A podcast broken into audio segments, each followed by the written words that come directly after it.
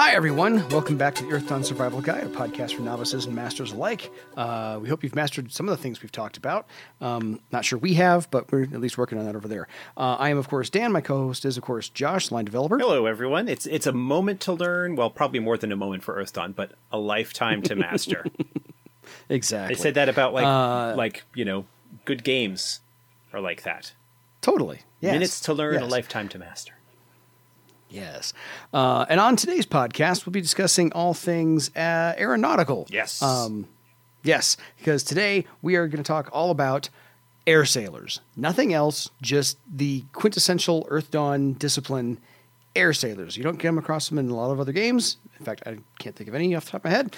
Um, and there's only a couple of novels I've ever come across something like an airship as well. So those were kind of interesting to, to, to know about. So if you have any questions for us before or after we get into all this, and any questions we don't answer about uh, air sailors, by all means, email us at edsgpodcast at gmail.com.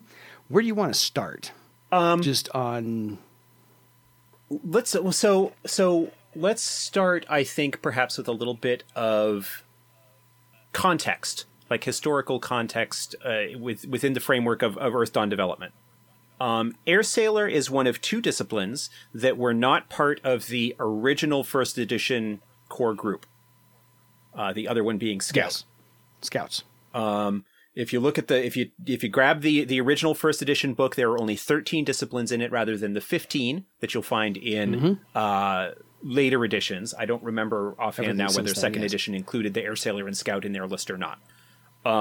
I believe they did. Anyway, the the Air Sailor and the Scout were both introduced in the Earth Dawn Companion as examples of things that you could make with the discipline creation rules that were included in that book. Um, and yes, and I use those rules heavily. yeah. Um, the we're not going to get into those rules. No. The purpose of the air sailor, the the if I'm recalling correctly, the genesis of the air sailor actually resulted from the uh, writing of Chris Kubasik in the original Earth Dawn trilogy. Um, Lou has talked about the the air sailor basically came from the conflict or or the in the descriptions that were written about the conflicts between the Theran air sailors and the the the Crystal Raiders, the Sky Raiders, that the um, Theran air the Theran sailors had a very different style to them that didn't that wasn't really reflected in the way that the um uh, that was reflected by the other air air aeronautical Aeronautical, yes. aeronautical um, discipline, that being the the Sky Raider. Um, and so the the air sailor discipline was originally created sort of to to fill that role. Um, and it has since gone on to be considered one of the, the core 15, um, along with the, the scout. In part, I think, because there were in character essays for both the air sailor and the scout that were included in the Adept's Way, which basically sort of Yes. defined the, the core disciplines in first edition. Um, so that's so that's where that came from, and it is within that framework um, and the the in character essay from the original Adept's Way, um, and the the the the talent selections that they originally had um, that kind of defined the the role of the air sailor, um, which has shifted a little bit, but not hugely so over the the course of the of the various uh, uh, editions. And we're not going to. I don't think we're really going to get into. Um, like a historical analysis of like oh here's what their talent selections were in first edition and like the the actual mechanical development but i think that the understanding of where the discipline came from uh, Yes. is helpful when you go to to look at it because in in some respects where many of the other disciplines in Earth Dawn, at least to a greater or lesser extent, align with certain um, uh, archetypes within fiction and pop culture and things like that. The air sailor does not quite so much. Um, like it's not Fair. um, it's not immediately like immediately obvious where where they go now Um, so if you were to, so so there, there's that context.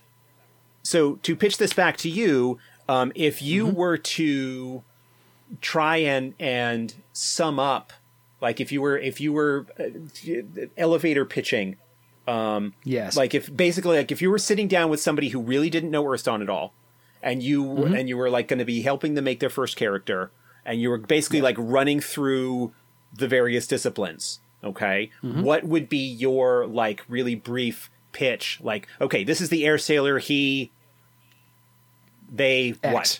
X. Air sailors are the travelers of Barsaive, and they are the they're the crew of any airship out there. They know how to pilot it, operate it, uh, keep it in good repair, and the best analogy I can give you is if you like the TV show Firefly, you live on a ship at all times. You occasionally dock, do other things, have a small adventure, but you always come back to the ship. Okay, That's my quick little 10 second elevator pitch on that one. right. Yeah. Okay. How'd I do? No, that, that's that's okay. You know, it, it, it is tough to to to to do that. Um, so so so there's that.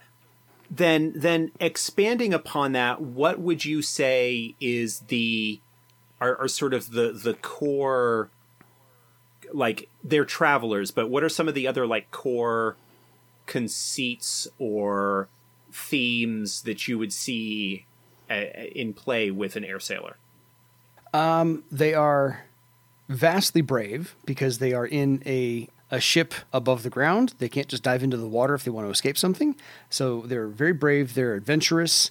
They are I can't say skilled at or adept at, but they have a sense of trading, fairness. They know what piracy is, and they're not necessarily pirates. That kind of more goes along the lines of sky raiders. So that's where they differ. They have a slight honor about them as far as that's concerned, uh, and, and how to deal with uh, shipping lanes and interactions with other airship crews and uh, land lovers, as they're um, affectionately called in this world, Yeah. not necessarily in Earth Dawn. Um, so, with the rise of boat centered movies over the last 20 years or so with Disney's uh, Pirates of the Caribbean, Master and Commander, and such. And like I said, other TV shows based upon people living on a ship all at the same time, that's where you, there's a camaraderie aspect as well to air sailors that not necessarily everybody else gets because on a ship you have to act like a team. And you and five or six other air sailors all work in conjunction to keep your ship afloat and, you know, repel boarders, find jobs, so forth and so on. Okay. So, Yeah, that's that's that, that's that's pretty good. Yeah, uh, the the the um drawing the the uh like Master and Commander Horatio Hornblower to to use the the novels um or um uh Pirates of the Caribbean um like ba- like basically the, the concept that's coming in com- that comes up there is kind of like um classic um age of sail right like like Yes. sort of like um 18th and 19th century pre industrial revolution but basically like Yeah, age uh, age of sail um like before you get like you know before you get steamships and stuff like that exactly. but yeah so Yeah, okay this is all sailing, sailing and rowing. like that's so. and and and the and and using that as sort of the, the inspiration actually that that works really well um cool Yeah, so an Errol. So I, I tell people who've tried or wanted to make an air sailor, not tried, but wanted to. Um, I'm like, you have to have a little bit of daring do and a little bit of Errol Flynn. yeah a little bit of like captain character. captain blood um i think is Yes. the the arrow like that sort of thing there there is um a little bit of of swordmaster to them a bit. Yeah, not not quite the yeah not quite the um not quite the the the three musketeers level or Zorro. or or Zorro level that that would typify a swordmaster. Um, but Mm-hmm. but yeah, there there is definitely that um, social and and finesse aspect to to the air sailor. Um, uh, the the the comparison that I like to make when kind of putting it within an Earth Dawn context um, is the the classic comparison of the air sailor versus the sky raider, right? Yes, I do the same. um, which is to say that that I've always likened the air sailor to the navy and the sky raider to the marines That's a different take on it. um, which, which is to say like for example um, there there is a very strong association and we're going to i guess briefly talk about sky raiders here just in within this context um, we have to. but that that because of the way it's typically presented that sky raiders are almost always viewed to, seen as trolls or very troll culture centric um Yes. that even races that are not trolls tend to come from areas that are very heavily influenced by trolls, whether that be the Twilight Peaks or other higher mountain ranges where there are troll moots that would have sky raiders. That it's a very sort of culturally troll thing. One of the things that I did in my long term, one of my first long term campaigns, was actually set things up within the uh, Throalic Navy that there were the air sailors who would be the ones who would typically be sailing the ships and um, you know operating the the vessels and and whatnot. And that then the sky raiders that would go along with them would be the more combat troops. They would be the ones that would ride on the ship and then like do the ground assault or or go over to cross to attack the other ship like that kind of thing. That there was a that there was a sense of the of the sky raider at le- or or setting up the sky raider so, so to speak within the the context of the Throalic navy as the heavy combatant as opposed to the one operating the ship. And and there is a little bit of that that came through in the the redesign of I think of the discipline when it comes to fourth edition. Um, and and part of that is I think leading on from the development that happened with the over the course of the of the game line as air sailors and their role within the setting kind of got fleshed out um, because it was something that was added in later and not necessarily um, conceived from the ground up the way a lot of the other disciplines were. So Fair. Um, yeah, I, I, I can reference that with a line from A Few Good Men. Uh, they're talking to the Marines. Uh, the Navy characters are talking to the Marine characters, and the Marines are like, "Yeah, we love you, Navy boys. Every time there's a fight, you guys give us a ride." now that's not to say that the air sailors can't fight. Far from it. Oh no, no, they can fight. they they Yes. can fight. Um, they are not within the within the fourth edition framework. They are not considered a pure combat discipline. They're basically Mm-hmm. sort of three tiers of, of three different groupings of, of disciplines. There are the magicians. Um, there are which are you know obviously the the spellcasters. There are the Yes. what we generally term as the as the the combat ones: uh, warrior, swordmaster, sky raider, cavalrymen. cavalryman beastmaster i think is in that category archer Yes. uh, well, no archer is, it technically is not um, beastmaster is yes. and then there is the um, uh, the third group in which you have troubadour weaponsmith scout thief and and air sailor um, are specialists Um, yes. that that basically um, that that are not necessarily intended to be like top line, front line combatants. Air sailors can fight. They do get some, especially depending on how you build them, they can actually be fairly decent combatants. Um, Yes. But they do run into the the issue that their durability is not as high as the combat types. Yeah. But that's how they're designed. Yeah, well, yeah, exactly. types need higher- again need to higher to durability. to kind of put them within the, the the contrast to the Sky Raider. The Sky Raider is a combat discipline and and is is Yeah. built that way, whereas the Air Sailor can fight but has other uh, abilities. Um, one of the one of the themes that plays along really nicely and shows up a lot in Air Sailor, if you look at their stuff, um, and this is both within the context of the original discipline essay from first edition, but also in, in later stuff, is the idea of uh, of a crew and the teamwork. Yes. So so that is a, a popular theme that uh, that pops up with them and some of the the abilities that they have. Yeah, I, I, I, I liken them to one member of a football team because they have to work uh, completely together at all times to make sure their ship stays afloat, they stay on course, they get their cargo where they're supposed to be, or pick up their cargo if that's what the case may be, and so they don't generally operate independently. Whereas most of the other disciplines can easily and actually sometimes prefer to oh, to off, to operate independently. Um, but the difference between the Air Sailor and the Sky Raider, because we're going to make the same comparison when we talk about Sky Raiders way down the line, is it's in the name.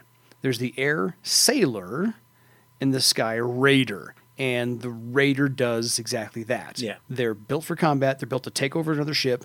They're built to uh, bombard and uh, assault and so forth and so on. And the Air Sailor is not necessarily meant to do that unless that's how you want to build your character. And if that is, play a Sky Raider instead. Well, get a whole I, I mean, talents. you know, uh, again, you can you can absolutely build a combat focused air sailor. Yes. Um, and as we look at some of their talent options, I'll we'll definitely point those out. Yeah. It's just that the the air sailor does not get the talents that support them being a heavy damage dealer Mm-hmm. the way that Sky Raider does, um, or the way that other more more combat focused disciplines tend to be built in terms of, of the options that are available to them. Yeah, yeah. They're they're not as blunt an object as a Sky Raider, or just a warrior. Right. They have a little bit more rounded edges to their uh, to their frame framework. So that being said, did anything change for the Karma Ritual from any of the other previous editions to the fourth edition? I've not looked that one up.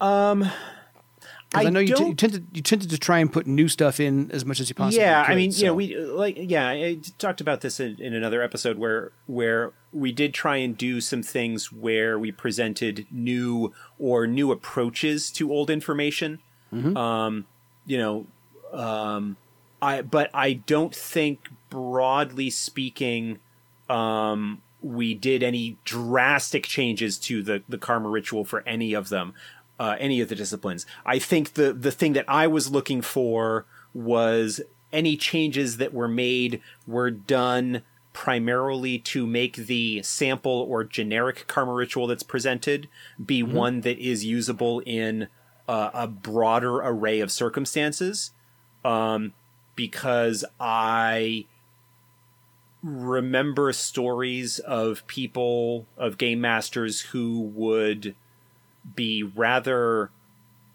um, harsh on their players um, by maybe putting them in circumstances where they were, would not be able to perform their karma ritual. oh, that's just mean. Yeah, well, like for example, oh, the karma ritual is described in the book, and I don't remember whether this is for the air sailor or the sky raider or whatever, but like it required them to be under an open sky. This is for the air sailor. You are correct. Is there, you know, and um, and so consequently, oh, well, I'm going to have the group spend an extended period of time underground in a care. Oh, sorry, air sailor, you can't perform your karma ritual Yeah. to to refill your karma. Um, given the approach that we that I had towards karma in fourth edition, that was something that I wanted to try and avoid. And actually, looking at the text now, it it does mention in the text here in fourth edition does mention the open sky. Yes. And this is one of those things where if I could go back, I don't know whether I would either um, change that or whether I would actually, and I might have done this. Um, I'm not going to go back and, and check the text specifically to, to make sure, but try and emphasize the fact that the karma ritual that is presented in the book is not the only karma ritual that is possible for that discipline yeah, it's an example of one. it, it is an example. I think every individual adept's karma ritual, while maybe broadly similar, um, are are going to have nuances and quirks and bits of individuality um, that highlight their relationship with the discipline. Yeah. Um, so, and and certainly with my attitude towards karma in fourth edition, especially, um, which is I want you to have it, I want you to spend it, I don't want there to be any uh, headaches in terms of like having that available. Um, you know, I, I don't want people to have karma rituals that basically cut them off from a from something at least for extended periods of time. Yeah. Um, well, because this one's easily modifiable. If I were a, a player requesting you, the game master, uh, Mm-hmm. to say, well, how about I just modify this so that I can use it anywhere instead of having to stare at an open sky? Yeah, I I, mean, that's- just that's- create. I can find something like a leaf, a large leaf, or uh, a blanket or something like that, and I can create my own breeze. And as long as the breeze hits my face, I can imagine that I'm air sailing through the sky on my next Yeah. journey. Or, so I can or yeah, or that I way. mean, like like basically the the the purpose of a karma ritual in general is a way for the adept of any discipline to get in touch with the fundamental mystical philosophy that underlies their ability to do magic yeah, and being unable to perform their karma ritual would cut them off from the magic in a way that I mean it it can make for interesting stories I suppose but broadly speaking um it's not something that I want to see like as as a as a as a hindrance rather than a role playing aid. Yeah. So I just I I, just, I was just asking if anything did ultimately change, but I think you clarified uh, enough, which is to say any karma ritual listed in any of the books is an example, and Yeah. so first edition, second, third, fourth, whatever.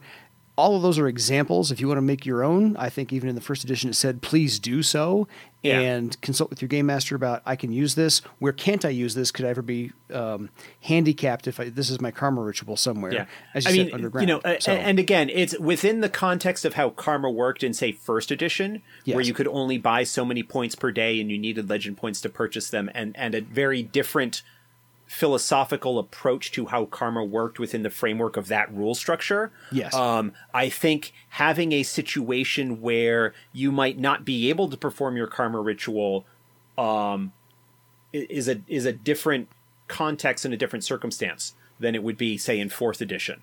Um, because the idea being that maybe your air sailor, your karma ritual would not be um, able to be performed while you're underground in a care, but because of your ability to build up a pool and have a pool to draw from that is independent of a particular like narrative time frame yeah, um, whether that be a, a scene or a story or whatever, um, that that you could have a situation where, you know, basically by going underground and spending an extended period of time underground, that could cause problems for an air sailor um, because they are not in touch with the open sky and the, the things that make them what they They are. are. Yeah, Um, and so and so consequently having that magical resource be drained and to potentially have that be a concern i mean that's something that could even work within within fourth edition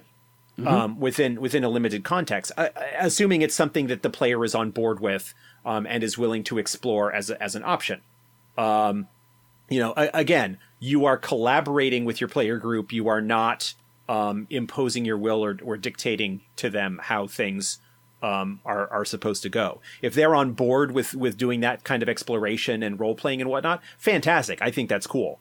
Yeah. Um, you know, and, and understand that it might not be something that you wanted to do for a really long period of time, um, because the um, uh, the the rules within a certain context do expect you to um, have um, have karma available. And again, you're looking at the different size karma pools and, and stuff like that. So, I mean, generally speaking, you're probably uh, again, given that the player's guide was the first book that I was really working on, um, there there were probably not as drastic changes uh, to that uh, as you would see if perhaps I were to sit down with that experience and start over from scratch. So we'll save that for fifth edition, which is eons away. So I think it was really cool that fourth edition listed the half magic abilities for each discipline. And the air sailors, I think, is very cool because it's knowledge of airships, designs, trade routes, flight paths, maintenance, repair, and construction of airships, which is again, like I said, they are crew mm-hmm. of a Yeah. ship and Well- not just the assaulting force launched from a ship. Sure. Yeah. Half magic was a concept that was added later on in mm-hmm. first edition's run. It was something that was added in, I, I believe, in the Adept's Way. I believe so it was right. relatively early in the, the development of, of the game, but it was not something that was there from the very beginning, at least as an as an audience, like as a, as a consumer of the line. Um, and one of the things about Earth Dawn as a system, especially with its focus on disciplines as the primary characters and their magical talents, it does not have, broadly speaking, as robust a generic, a, a, a mundane skill system um, as you would find, say, in other games like Shadowrun Yeah. um, or or you know things like that. Um, and I think, and, and that's a, that's that's an intentional design choice, I think, because the the focus of the game is on the the magical abilities, and you don't necessarily want to dilute that with added by adding on a huge amount of of mundane skills that aren't really related to the focus of the disciplines the role that half magic plays within that context and it, and it always kind of has is to act as a substitute for all of the stuff that these people should know and be able to do simply by virtue of who they are yes. without needing to worry about spending points to build up uh, you know a whole bunch of knowledge and non-discipline skills to reflect those abilities yeah, I, I look at half magic as your character has grown up in this world and would know this stuff. You Yeah. don't. And A, I don't, I've, I'm I'm in a landlocked state. I've not been on a whole lot of boats in my entire life, and I've certainly not, never been on a boat in the air. So there's that. My character has grown up wanting to do this, following this path, and would know this stuff inherently. Right. And that's what half magic is there for. Yeah, and, and the the half magic, the the the step of half magic in previous editions, it was half of the character's circle rounded up, um, and I you know the the the change to make it just equal to circle, um, was largely just a a number simplicity sort of thing Yes. um, you know, for, for anybody who might have had that thought, um, you know, I, you know, it, it can go either way. It's just simply that, oh, it's easier to just add your circle rather than, um, have Half to figure out, oh, half round, like to, to just, I mean, not that the math is hard, but it's just an extra step that you might have to go through to, to figure things out. Yeah, and Um, we talked earlier about too much record keeping as far as uh, a number of how do I find this step or uh, record Yeah. keeping on legend points. Just your your half magic is so much simpler without doing half of it and round it up. Okay, just Yeah. that's- So I mean, yeah. so so so broadly speaking, half magic should should be able to, in my opinion, does does like designers' intent. Mm-hmm. Half magic is supposed to basically cover any of the knowledges that that a practitioner of that discipline should have. The limits of which obviously will vary from campaign to campaign, which is why half magic is kind of generally vague anyway. Yes, but they but it should cover any of it should cover any of the knowledge skills that, that a practitioner of that discipline should have. Yeah, Uh, and any kind of basic practical skills that are not provided by an existing talent that they get. Fair. you know and and when we get into some of the other disciplines we'll we'll see examples where we specifically like made that clear um, where it wasn't in previous editions. So that's the you know so, so that's the the general intent. Um, you know you generally shouldn't be able to do anything super fancy with your half magic but you should be able to know stuff and do basic stuff. Yeah, it's it's more information gathering and just a little help along the way to say, Yeah. would my character know this? Roll some dice. Yes, they would. That's it. Yep. It's it's more fulfilling your the- professional and, experience. And the yeah, and, and the more experienced you become, Mm-hmm. the the the better you get at it. You know, when you've got a, an experienced journeyman, you know, seventh or eighth circle adept, or air- you know, in this case, air sailor, they're going to know a lot more than Mm-hmm. Yeah. a, a wet behind the ears, um, you know, deckhand. Totally. Yeah, not quite the 10,000 hour rule, but it's something along those Yeah. lines. So, uh, okay, now we have to talk about talents because we're you know half an hour in, haven't touched the fun Yeah. stuff. so I think we talked Right. about discipline talents first. yeah. Yeah, Okay. So, first circle discipline talents. So first off, Yes. first off, air sailors. We're going to talk about free talents. Okay. Right, they get They a free get- talent. Sorry. They get a free talent. This was something that, that we introduced in fourth edition, um, and I was uh, in the course of simplify in the course of restructuring and simplifying in some regards how disciplines were set up, um, trying to remove, um, for lack of a better term, uh, dead space Yes. in their selections. That there are that some disciplines have things that they really need to have, but mm-hmm. that might not necessarily that uh, that either that they need to have just conceptually or should be able, you know, or like fit thematically, but might not necessarily be used a lot. Because while the air sailor is a discipline that in theory functions and, and operates around an airship, you can have an air sailor in a game, and you can have a game that does not revolve actually around airships that much. yes.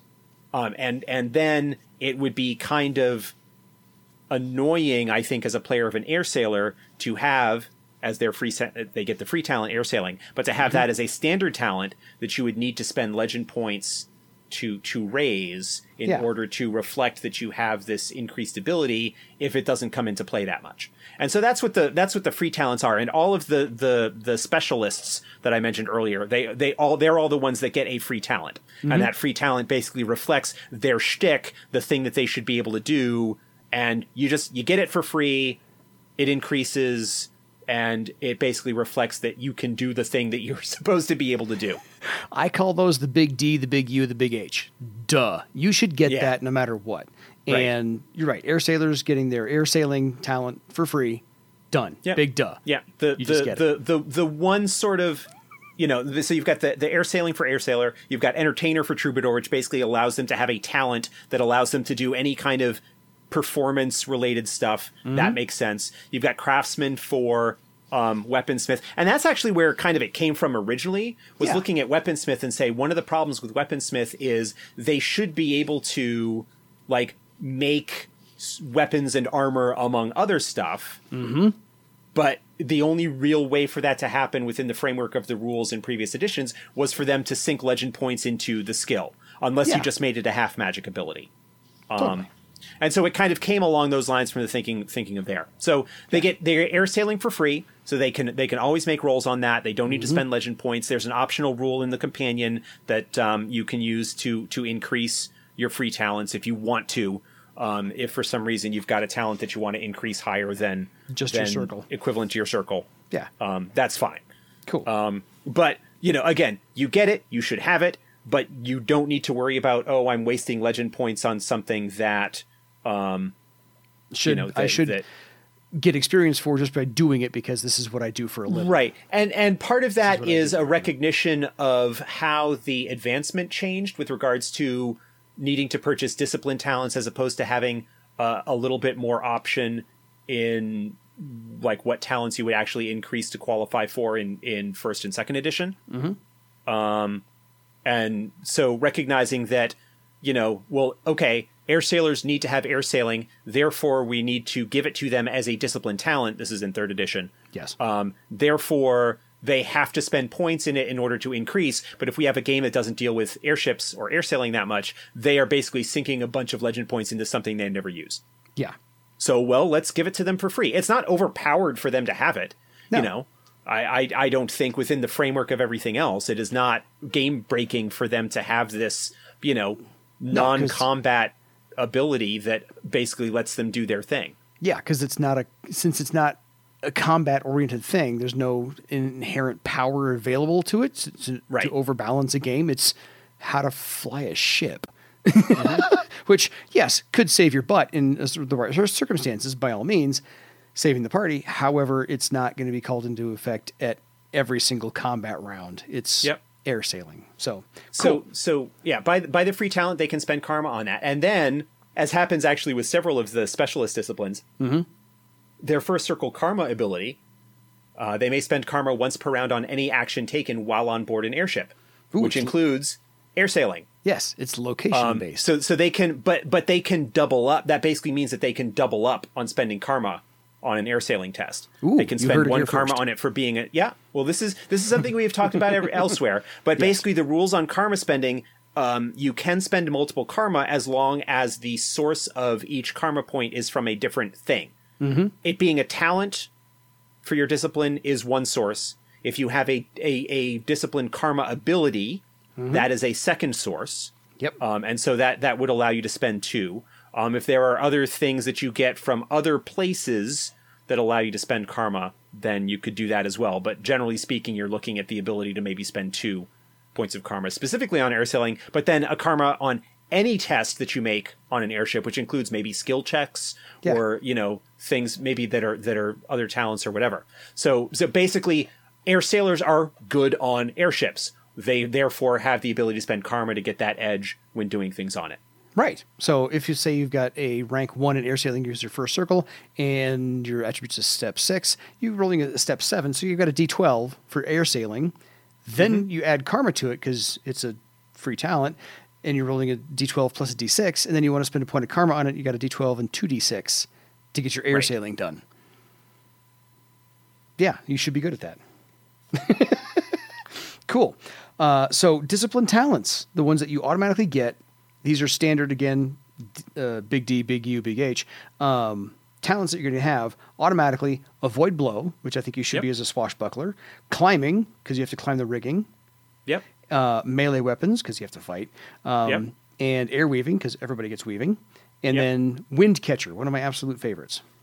Yep. Um, that basically looking at this is this is the this is the the rank scrub. This is the brand new um, you know fresh out of the academy uh, Wet behind air the sailor. ears. Yeah. Mm-hmm. Um, wet behind the ears. Um, you know melee weapons so that they can they can fight if they need to. There is an expectation, obviously, when because your airships are a target for raiders. Yep. Um, and so you need to be able to defend yourself.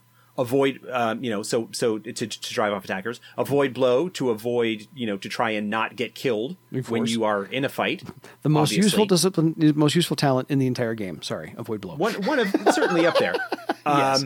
Climbing, um, obviously for for scaling the rigging and, and things like that. We'll Mm-hmm. come back to that here in just a moment. Yeah. Um, air air weaving, which is the the thread weaving variant for air sailor. All disciplines in fourth edition get their thread weaving at first circle. Yes. Um, because of the removal of karma ritual as a separate talent, Mm-hmm. which in previous editions was sort of a representation of how attuned you were to your discipline, because it reflected how quickly you could re- refund your or rebuild your karma pool Yes.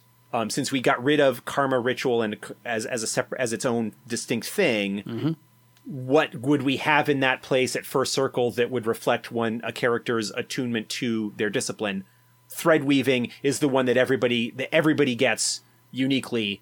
Um, the fact that it would allow people to start using um, magic weapons, magic items earlier is a bonus. Yes. Um, and I mean, I never thought it was a huge problem that everybody except spellcasters didn't get it until fourth circle later on. I didn't either. Um, I, I didn't really have I, you know. I, I think the advancement through the novice circles are fast enough, um, and I think that making it so that thread items don't become accessible until you've got a little bit more experience in the game um, is a nice thing. But you know, there were people who didn't like it, and so moving thread weaving to first circle compared to previous editions basically does does the job philosophically that Karma Ritual did, and opens up something um, that that would make people happy uh, Yes. going forward. yeah. um, we could and then- and then second and I'd- I'd have been Windcatcher- just fine too. And and then Windcatcher, in the unfortunate instance that you fall overboard, um, in theory allows you to um, to to survive a fall. Um, obviously, a- at low ranks, it is less useful. Yeah, and Um, less be- likely to survive. But yeah, Um, well, it's not. I think it's only what a, a difficulty six to. Um, I think Yes. it's just a flat difficulty. Like the difficulty is just it's a flat number. It's not based on um, how far, how far of you're falling or anything like that. Yeah. yeah. Like the um, wind catcher. Let's see. Yeah, it's it's a it's a difficulty six. Yes. I'm just Um, looking that up now. you know um but you, you can safely fall from a maximum height equal to your rank plus, times 100 yards. So Yeah. So I mean, 500 yards up in your you know first circle, you're you're out of luck. Don't fall Um, yeah, and there and and there was actually a discussion that I saw. I forget where now, off the top of my head. I think it was on on um, on a forum maybe, or possibly in our Discord, where somebody was saying, "Oh, well, that limit doesn't matter because you just wait to activate it until you are that distance from the ground." It's like that. That's not the intention. no. Um, first off, there's a thing called terminal velocity, and actually how long it takes to fall yes. is you know actually doesn't take that long to fall you know No, a few think- hundred yards I think to So reach your terminal ability velocity to, takes to- about 12 yeah. Um, seconds. I think is the maximum, which is basically I mean, around. obviously the obviously the the falling rules we we we do not like we do not have worked out the physics involved and how long it takes to fall and stuff like that.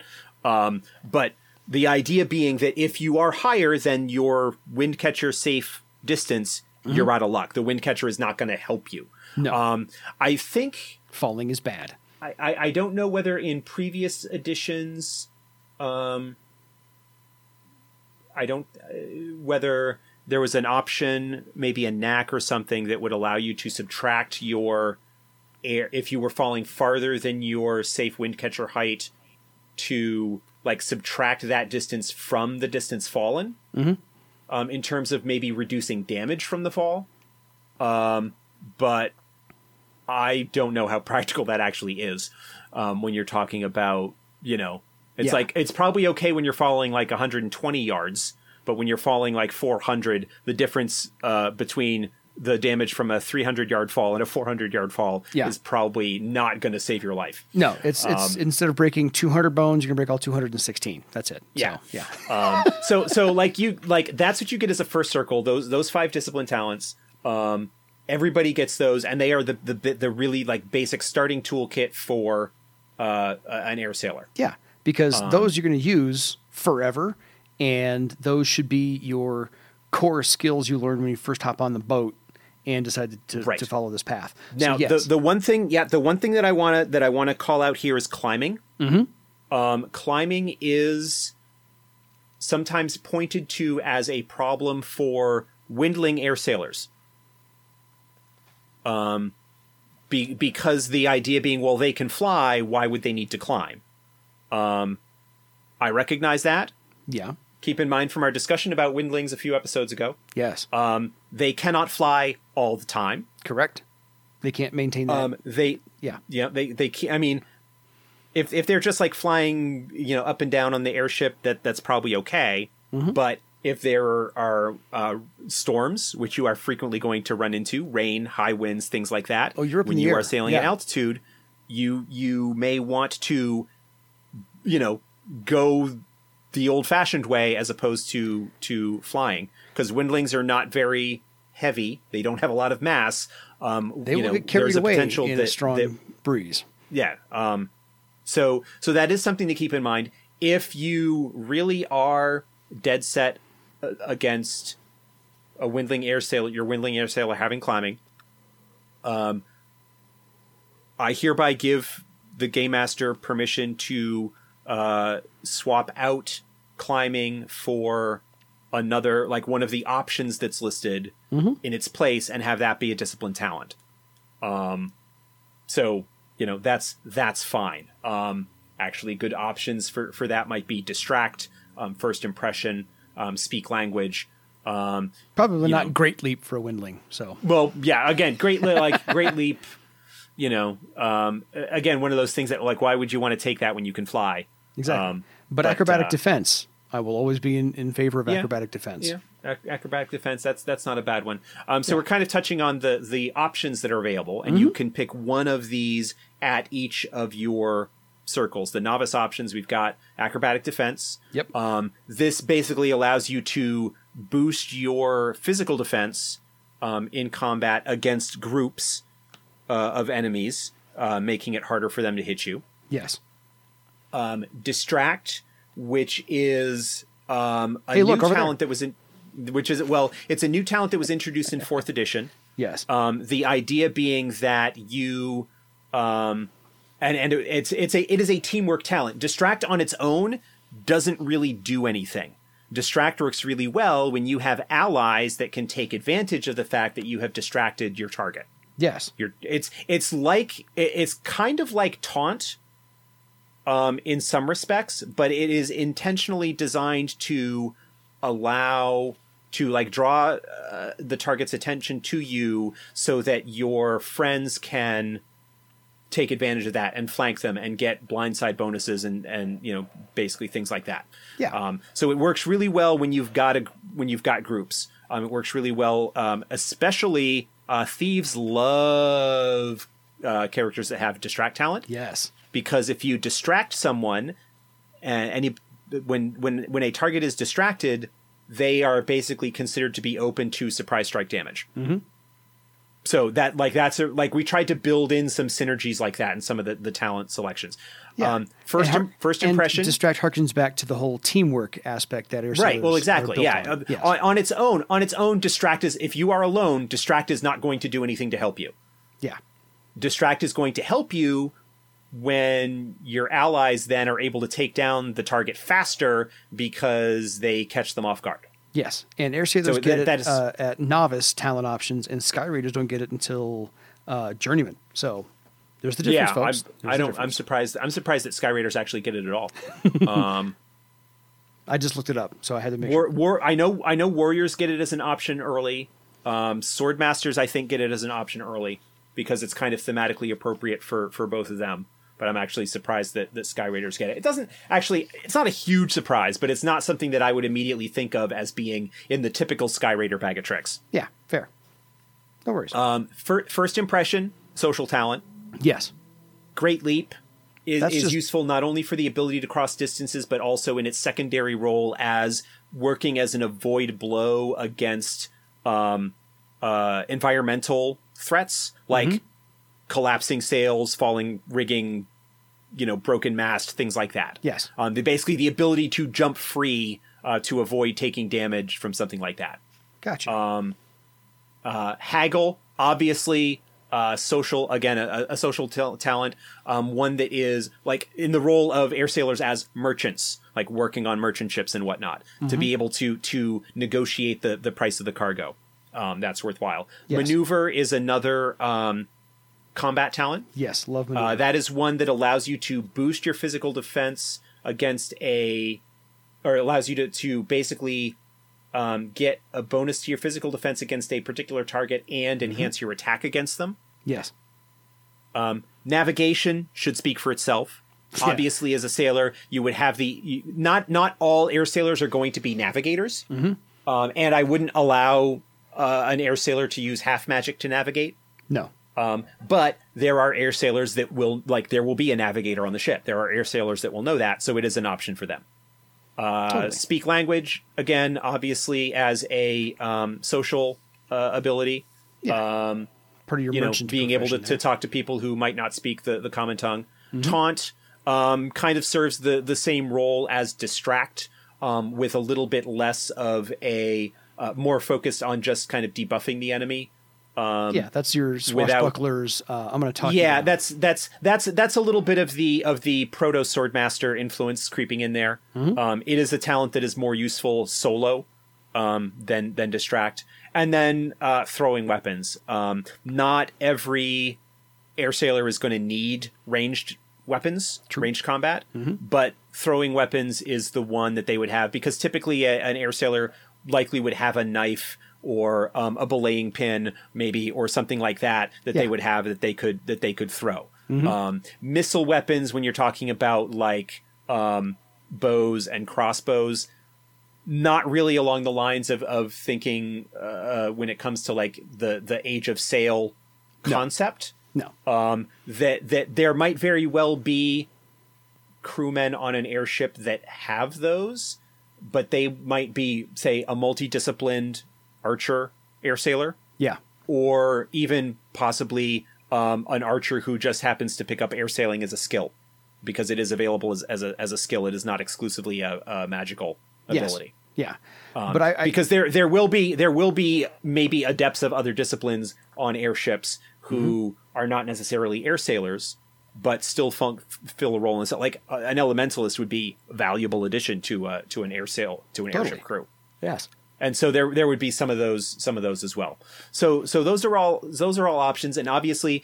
You know, basically the the and you can end up over the course of your your novice four circles get four of those, um, and there are one, two, three, four, five, six, seven, eight, not like 10, 10 choices, I think.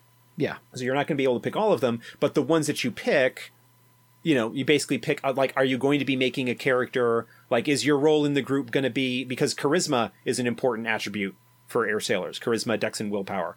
Um, if you're if you're going to be like a higher charisma and maybe like if your group doesn't have a troubadour, right? Um, your you, is your group gonna like? Are you gonna end up being like the face person, like the front man of the crew, Yes. and needing to pick up the the social talents? And you then you pick up like first impression, speak language, haggle, um, you know, things like Or that taunt. taunt, Yeah. um, which is which is you know uh, charisma based Mm-hmm. um, as opposed to um, distract, which I think is is not. What is distract? Uh, distract. No, distract is also charisma based. yeah. So Okay, they're they're yeah. both charisma based. You know, are you going to be making more of a? Does your group maybe not have as strong a uh, close combat setup? Mm-hmm. Well, then you might want to be looking at like distract, acrobatic defense, maneuver Yeah. a great you know great leap things like that that allow you to handle the combat aspect of things a, a little bit better Yeah. you know or you know maybe a, a, a little bit of both where Mm-hmm. your your group might have a, like a strong situation like a, a strong representation in a particular sort of role Yeah. but you might pick up some things to help supplement that Yeah, and if you've only got Um, three or four players, then you need to broaden your your aspects and what you want to choose as well. Right. And I thought of a good reason for throwing weapons versus missile weapons. Missile weapons, like you said, bows, crossbows, and things like that, would possibly get caught in the rigging if they're slung around you, and would mess up your going up Yeah. and down and around the ship. Whereas Yep. a thrown weapon is very small, handheld, can be tucked in a pocket or held between your teeth. Again, swashbucklers. Yeah And or, so, yeah. or just like or just like a belt knife or something like Yeah, that so it's just the practical, physical aspects of it. I see throwing weapons completely on your side on that one. yeah Yeah. So heading into second circle, third and fourth, before we get to journeyman, your automatic discipline talents are awareness, which is a enhanced version of just a perception roll because you're specifically looking for something. Yeah, basically, you know, and and again, sort of the idea that you you have like say the the um, crewman up in the up in the crow's nest. Um, or the person keeping watch, kind of looking out for for hazards, not only maybe attack other attacking ships, but wildlife or environmental hazards, like being able to see a storm in enough time to um, avoid it, Yeah. or or batten down the hatches, or or whatever, Or even Um, looking for a landmark on the ground below your ship. yeah. Um, So- That that so that that greater ability to spot things, um, you know, is it's it's it's, it's, wonderful incredibly valuable. Yes. Third circle, you get empathic sense. So tell me, tell me why that one was in there. Um, that is a talent that is strongly reliant on the the teamwork theme. Mm-hmm. You know, that's basically one where the the bonds between crewmen take on an almost mystical aspect, right? Yes. That that you that you start to sense how your fellow crewmen feel um, and that and that helps you work together and you know deal with problems and and things like that. So it's it's it's in the the theme of the of the teamwork and and social aspects. So almost like a camaraderie thing. yeah, if you decide to use it and check on your on your crew.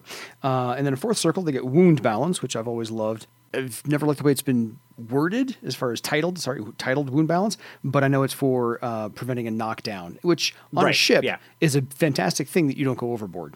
So yeah, I can Um, absolutely I mean, see it- why that yeah, one is there. It's it's it's called wound balance because the the primary function the the primary knockdown tests primarily result from suffering wounds. yes, Um, but it can apply to any time that you are making a knockdown test if somebody is intentionally like attack using the attack to knockdown combat option, things like that. yeah. So so any time that you might risk um, being knocked down, you would you would roll that. Totally. And again, a useful a, a useful ability to have on an airship. Uh, to, yeah, not to know. not to go overboard. And then so let's cover the discipline talents for five, six, seven, and eight, and then we'll go back to the options. So fifth circle again, a social thing, heartening laugh. You can boost up your own Yep. crew with that, or your Yeah, own it allies. helps helps shake off helps shake off fear, which is really really nice when you consider that the primary rival of the air sailor is the Sky Raider, who has the fear based battle shout and battle bellow. Mm-hmm. So they can just Um, so the, the heartening laugh will help counteract that. Yes. Um, want to mention before we move on to the other talents, the the 5th circle discipline ability collaborate. Mm-hmm. Oh, sorry. Um, Passed right s- over that. very very strong teamwork theme there. As a simple action, um, the the air sailor can take one strain to give an ally a plus two bonus to a test towards achieving a common goal. nice. All they need to do is describe how they are helping, and they can provide a, a plus two bonus to uh, a friend's getting test. it done. Yeah. Cool. Um, and like again, strong strong teamwork theme. I love it. That works. Uh, sixth circle. and why would you not get air dance as an air sailor? Come on. Well, yeah. So so it's an it's an initiative booster. Um, you know, basically that that it allows you to act more quickly. The the air dance theme, the the air elemental theme that kind of goes along almost without saying for an air sailor, really really useful. It's an it's a nice combat talent and does provide the option for um, additional attacks um, which is not something that is baked into the air sailor progression the way that it is with, say, a swordmaster or a warrior. Yeah. Um, air dance becomes available much earlier to those disciplines, Mm-hmm. but it but it does does open up that as a sort of combat option. Yeah. Fair. Going into seventh circle, inspire others. Again, teamwork and the camaraderie aspect of Yep. the air sailor discipline. And then eighth circle, lion heart Is another f- anti-fear talent. Yeah. And when you're, you know, sometimes a thousand feet up in the air on Yep. a, a boat in the storm, by all means, lionheart. You need that one there as, as well. Yep, yep. Basically, basically, what what Lionheart does is it allows you, if you are affected by a a fear effect, it increases your ability to shake it off. Yeah. Um, Really, you know, your resolve. Really, really helpful against Sky Raiders again, um, but also against horrors um, or anything else that that would be imposing Attacking um, you from any the kind sky. of, of fear based, yeah, fear based penalties to you. Totally. Yeah. So uh, as I said, as, as as you asked me the elevator pitch, they are uh, very brave because Yeah. they're doing the really hard work on a boat a thousand feet up with no lifeline, and if you fall overboard, it's not water you're diving into; it's air. Uh, Yeah. So yeah, a whole lot of things in here to improve your resolve, resist fear, and resist getting scared. So and and and work together with your with your crew, Yeah. whoever that may be. So this being the survival guide in uh, the podcast, uh, we'll go through the talent options i- at journeyman level. So air speaking, um, allows communication with uh, fellow crewmen. Um, you know, when you're working on an airship, and perhaps it's loud because of combat, or because you're at opposite ends, or you're up on the, uh, you're, you know, you're up at the top of the mast. Um, you know, nest. basically being able to to, to communicate and, and make yourself heard. yeah, yeah, or just high winds and you can't hear anything there. Um, Yeah, or high winds. Yep. Yeah, yeah. Uh, battle bellow again, same thing the Sky Raiders get, which is uh, Yep. instill fear in your opponent. Uh, conceal object, always love that idea. Yep. Um, you know, useful for those those small uh, weapons and whatnot. Yeah, uh, engaging banter again, social aspect, which is Yep. uh, holding the attention. that's yeah th- when that's one that is intended in some ways to perhaps forestall or avoid combat mm-hmm. um, a- again sort of a, a social distracting kind of kind of thing Yeah, that's your swashbuckler there. I will Yep. taunt you a second time. No, kidding. Etiquette, of course, they they know. etiquette straightforward yeah Yeah, they know They- proper ways of doing things, especially as far as engaging in uh, merchant back and forth. yeah n- but, purchasing well, with, things. within within any kind of Yeah. of social context Yes. whether that's you know i- in in a uh, seedy you know uh, Rundown dock, bar. Yeah. you know, seedy dockside bar, Mm-hmm. or you know, in in the um, the the high value, uh, you know, flowing with uh, silver treasuries of of the the merchant princes kind Well, of thing. and going back to the, your whole aspect of perhaps they're, uh, in the real world example, they're the Navy, there's an etiquette to certain things. There's an order and chain of command to a ship, and there is a proper procedure for doing certain things, either on the ship or off the ship, and how to conduct yourself off the ship too. So Yeah, and and a, and a recognition of there are there are certain ways to behave and and the ability to do that within other social contexts as well. Yeah, uh, and I know two of them. The next two of them on the rest of the list uh, remind me of the whole swashbuckling aspect of Errol Flynn. Uh, graceful exit. Yep. Graceful exit, a, a way to get out of combat uh, when it has already started. Yep. Um, Leadership, obviously, if you're going to be talking about a, a crew, Yes. um, when you start getting into journeyman circles, you're going to have, um, you know, officers and, uh, you know, first mates and captains and things like that. Obviously, anyone who's going to be taking a leadership role on a ship is is probably going to have leadership as a talent, if not a skill. and even if you're not, and if, even if you're the only air sailor in your entire party of, of say swordmaster, warrior, and so forth, you're going to be able to want to pull them together as a team because that's the formation that you're used to operating in, and Right. your leadership would be useful for that. And of course, if you have battle bellow and things like that, you have to have resist taunt because you want to be Yeah, able to res- resi- resist taunt. Yeah, where, whereas um, the um, the the Lionheart and heartening laugh, which are discipline talents, which like directly counteract sort of the fear, Mm-hmm. resist taunt is the kind of broad based like social, basically anything that targets social defense. yes. um, is can can potentially be shaken off um, or, or avoided with, through the use of resist taunt. Yeah, love Um, love that it's- one. You know, gen- generally speaking, the the the the reflexive defensive talents, the the three of them being avoid blow, resist taunt, and um, uh, steel thought.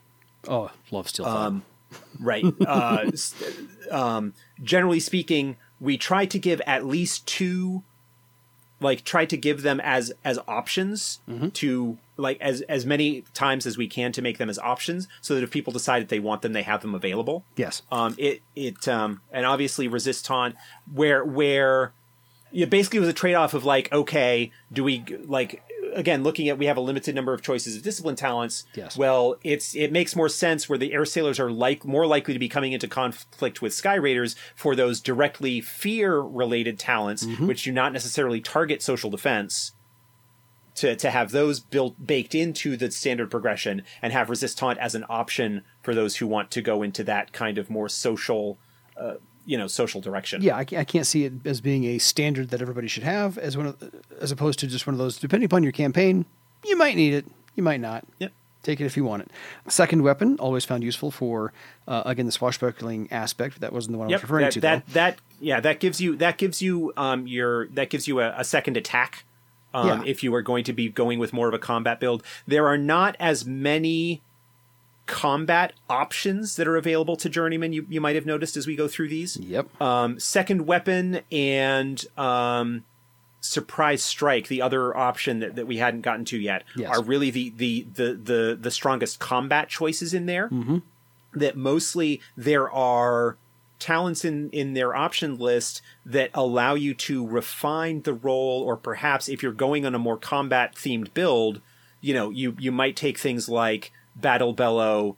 You know, uh, as, as one of your options, um, yeah, by fourth th- circle, that kind of thing. Yeah, by fourth circle, But but definitely. Uh, if you're if you're still engaging in more combat, yes, battle bellow, second weapon, surprise strike. second right surprise strike and way. and again looking looking at surprise strike remember what i was talking about earlier with with distract the distract talent basically sets up the target to be susceptible to surprise strike yes. so building that synergy where some um you know like you because both of those are options you might have on a crew some members of the crew have distract and others have the surprise strike and they will work together you know to take advantage of, of the synergy Totally. um, uh, of those talents Yeah, and surprise strike is the is the second one I thought of completely when in, uh, swashbuckling came to mind. Yep. It just does. Um, so so we're we're going to avoid the um we're because it's in a separate book. We're gonna we're not and we're getting like we're at an hour. yeah. Um, so so we're not going to go into the the the warden and master talent No. selections. Higher circles Um, for later. Much we'll later. we we might revisit those after we've done kind of the the the basics for everybody. yeah. Um, but th- you know that's that's a, an air sailor. Um, the the important attributes as listed.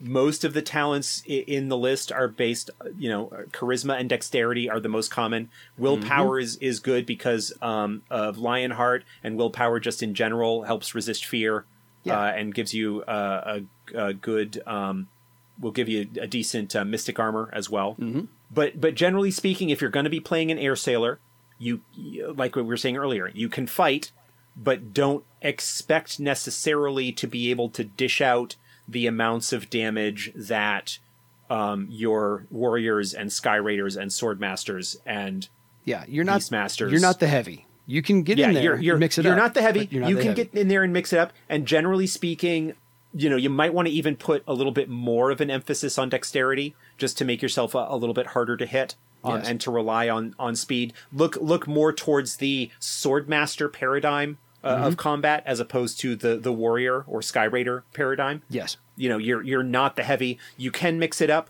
but also look at you know again as as a member of a crew if you are an air sailor in a group one of the things that you should be looking at from a from a gameplay and role playing perspective is your your your group is your crew and you should be looking at, at ways to maximize the, the synergies and find out the tactics and, and strategies that work best um, for your group Yeah, you, the other Um, talents your other players, uh, your other characters have that you can, you know, bounce off of.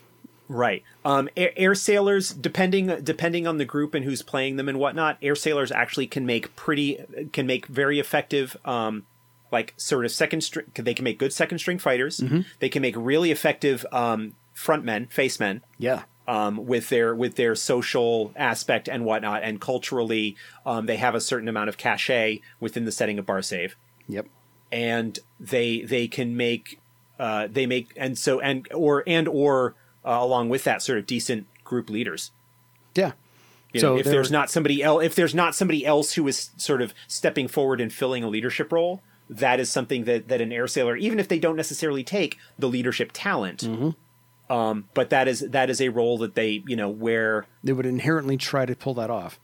yeah may, maybe maybe in certain situations they might be the one that would take the lead in terms of organizing what needs to be done and, and things like that so yeah that that's that's the that's the air sailor Yeah. And there's your survival guide to it.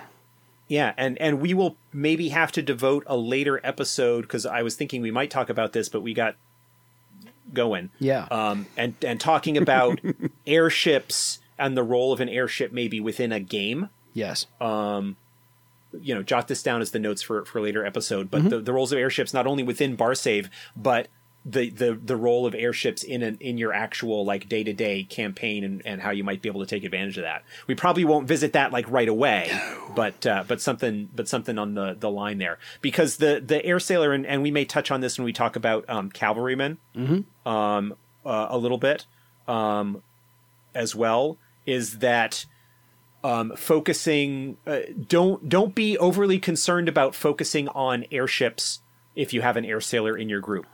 Um, although keep in mind that that is something that a player who chooses an air sailor probably wants that to be a factor Yeah. A prominent role at least. or you know and, and so you know maybe try and occasionally put them in situations where where they can they can really shine uh, in those circumstances Yeah. um, but there are not a lot of airships um, and so you know there may be air sailors who do not have uh, a ship that they are working on for one reason or another and have adopted some ragtag band of ne'er-do-wells as their crew yeah. That works. I like that idea. and i think that'll that'll wrap us up well i think I think you are right. Uh, I, I can't say we've exhausted or, or flogged this dead horse, but I think we're done.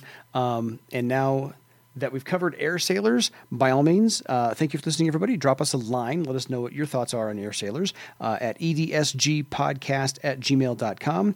And it is time for you to go make your own air sailing legend.